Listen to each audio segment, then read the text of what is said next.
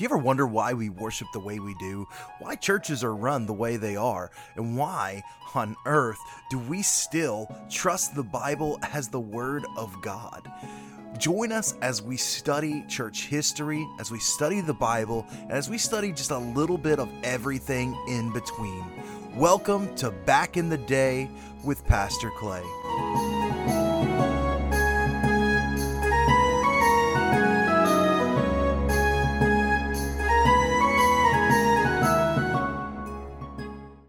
Hey, how are you doing today? Welcome to Back in the Day with Pastor Clay.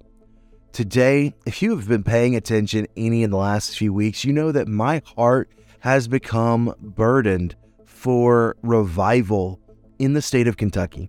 And as we look forward to uh, praying what God would do through our churches, through our pastors, through all of these avenues, something has come up. And as I, as I began to plan and to think about this week's back in the day, a man came to my mind named George Mueller. Now, the question that I want to examine today is what would happen?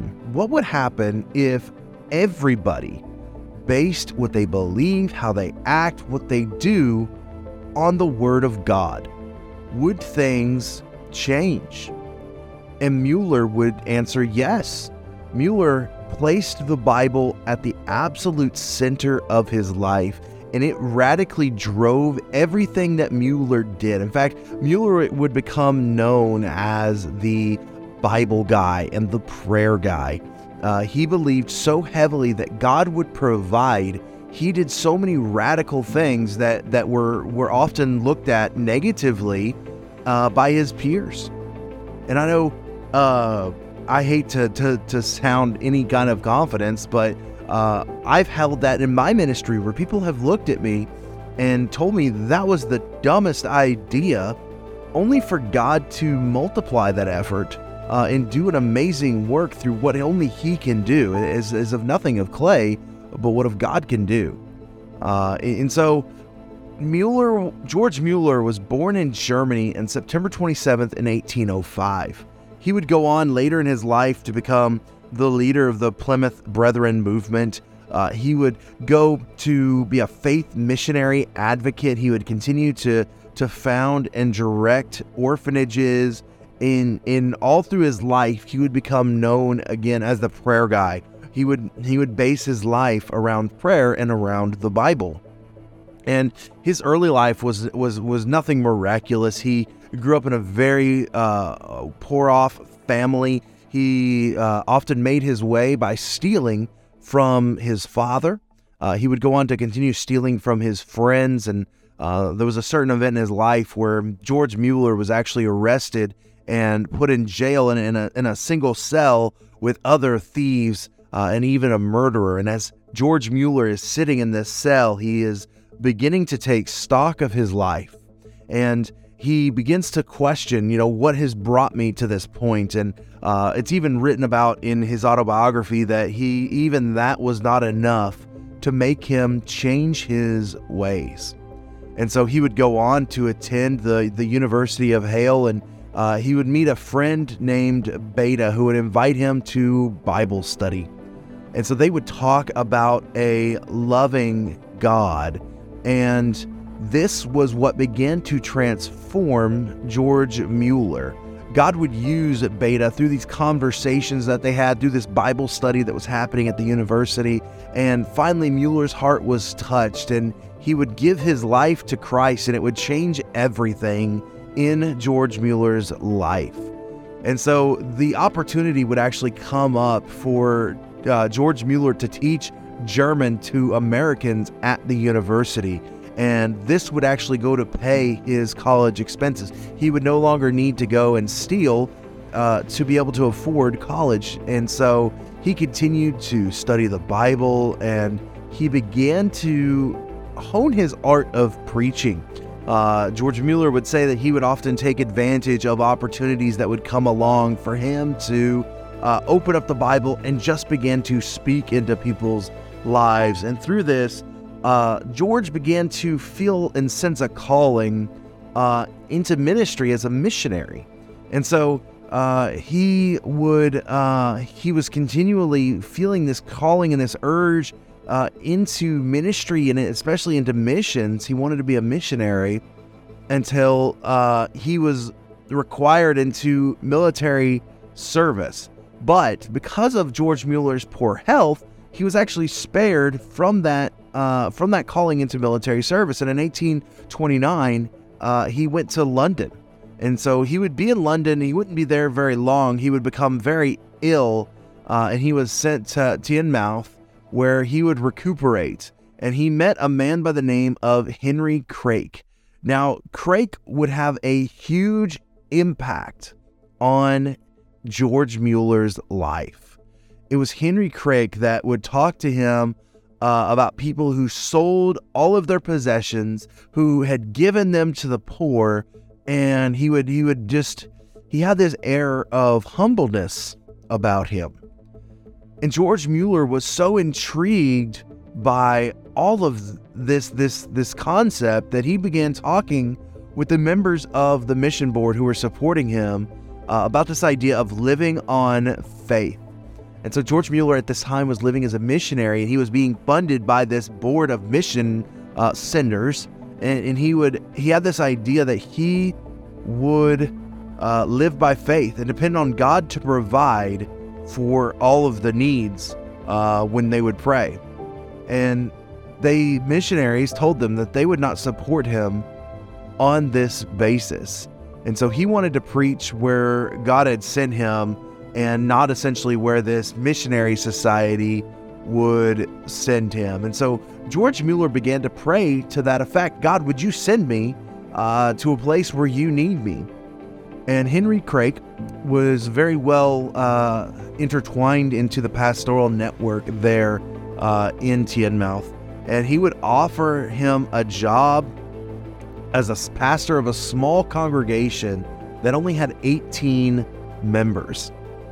And during that year, during the year he went to be as a pastor, uh, he was he would rededicate his life and he would be rebaptized as a believer. Uh, Mueller had had uh, taken part in infant baptism, but reading the scriptures felt the desire and the need to be rebaptized as a believer. Now, when we read accounts like this, when we see stuff like this happen in, in people's lives, and especially in pastors' lives, I talk with a lot of pastors, and I know so many that are in churches right now that look, they wished that they had 18 members. But as George Mueller would go to this church, he, he as I'm going to talk about in just a moment, he radically changed everything. He would begin to fall for a lady named Mary Groves. And Mary Groves was uh, one of the major, I think, major reasons that George Mueller challenged himself to pray big.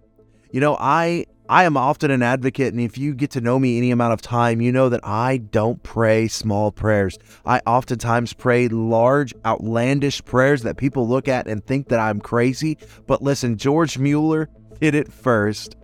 And I believe that Mary Groves was behind that conviction. And so uh, they met Mary Groves and they began to court each other. And within three months, they were married. And Mary's brother, uh, Anthony Groves, sold all he had to become a faith missionary. And so they sold all their possessions, they gave it to the poor, and this inspired George and Mary to, to really take that step that they'd been talking about as well. And as you go on, George and Mary had four children. We'll talk about that a little bit later in his life.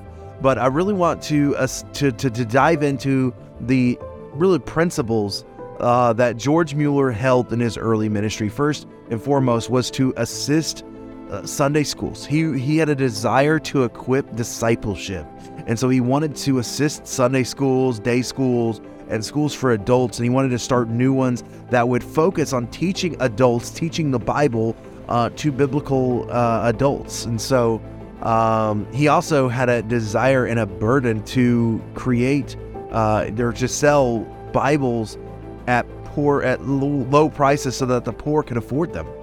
He had a desire to put the Word of God in every single person's hands. Now remember, we're we're 300 years removed at this point from the Protestant Reformation when we really get a Bible into languages that people actually speak. And so George Mueller, desire is to get the Word of God into as many people's hands as possible. And then he also wants to aid missionaries. He wants to come alongside and support and love and encourage missionaries.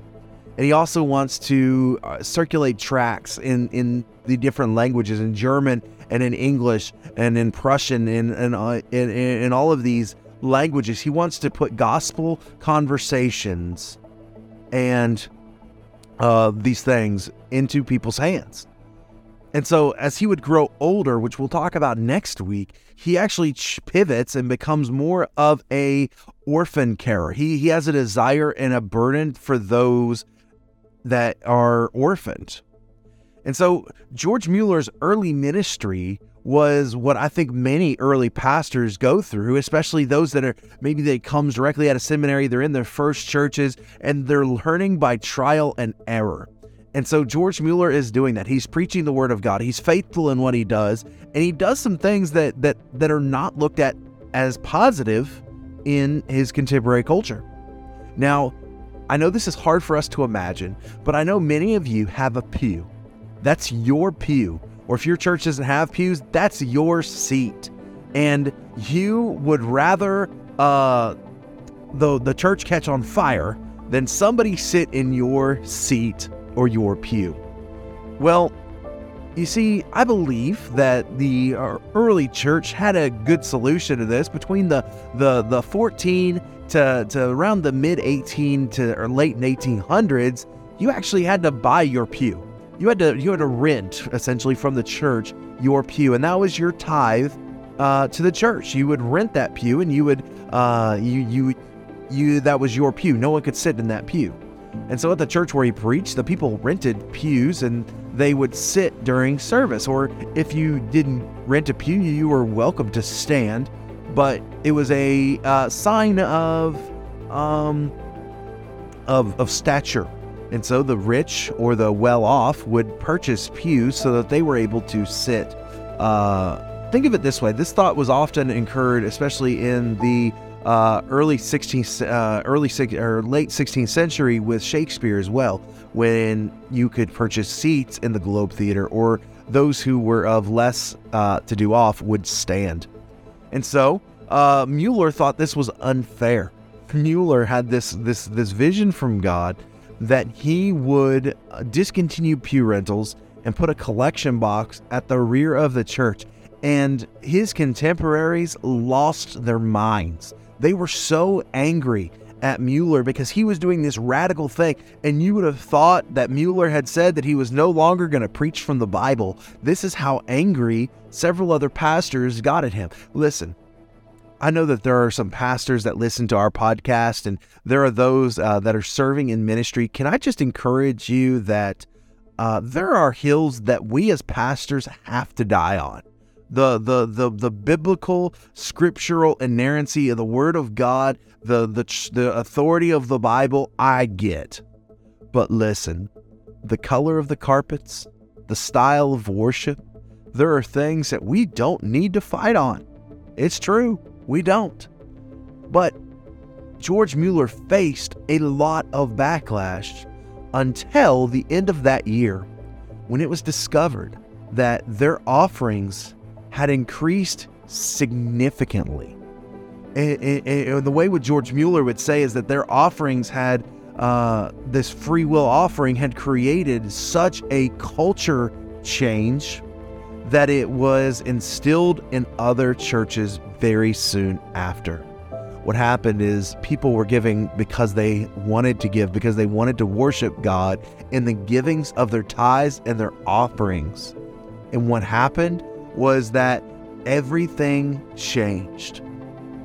And so George Mueller would, would change everything. And in the midst of the 1800s, God was doing a mighty work in in through George Mueller and through his church and through everything that was happening. And when we look back at how George would love to be instilled in missions, that would happen next week. As I begin to think about George Mueller's life and everything that's happening, I begin to think about his, his early life. You know, there's a lot that I can relate to in George Mueller's life from the, the bad boy upbringing to the the spirit of humbleness to the spirit of believing that God can do great things. We're already very early on in George's ministry and we see this air that God will provide. And that's that's that's a very difficult mindset to be in. God will provide. We believe that sometimes. But what happens when things change? But this transformation that happens, I really want to take us to Romans chapter 6 to really look at in depth. Romans chapter 6, verse 9 says, We know that Christ, being raised from the dead, will never die again. Death no longer has dominion over him, for the death he died, he died to sin once and for all. For the life he lives, he lives to God. So you must also consider yourselves dead to sin and alive to God in Christ Jesus. Let not sin, therefore, reign in your mortal body to make you obey its passions. Do not present your members to sin as instruments for unrighteousness, but present yourselves to God as those who have been brought to, from death to life, and your members to God as instruments for righteousness. For sin will have no dominion over you, since you are not under the law, but of grace. What I love about this passage and what I want you to what I want you to draw out of this passage really quickly is that it is absolutely imperative that salvation is by Christ alone, through faith alone.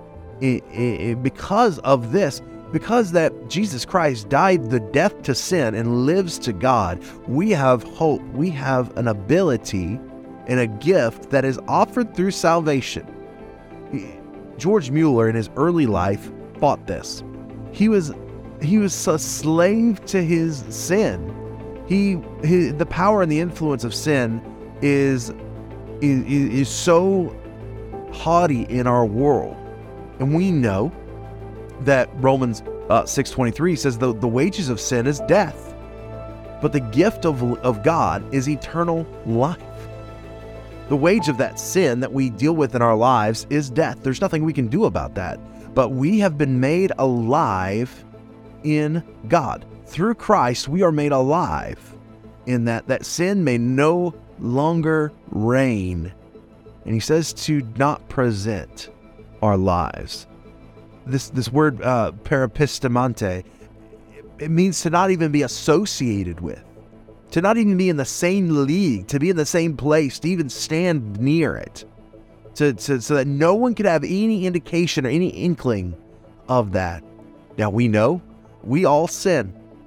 We all sin. We all fall short of the glory of God, but it is because of the sacrifice of Christ that He died to sin that we have the ability to be like George Mueller. You see, George Mueller, his life was spiraling in sin he was in a place where he didn't know how he was going to overcome it. And even in the midst, even in the midst of jail, being around other thieves and murderers, and as George would explain, it was not a good place to be. He, he was frightened. He didn't know how he was going to survive. And even in the midst of all of that, it still wasn't enough to turn George Mueller away. But when he came into an encounter with the living God, through the loving Christ and the salvation experience that comes through the sacrifice of self and the embracial of Savior and Lord, his life was radically changed. Can I encourage you with that today? I hope you have a fantastic week and we will continue learning more about George Mueller's ministry next week. I look forward to seeing you and I hope you have a fantastic week.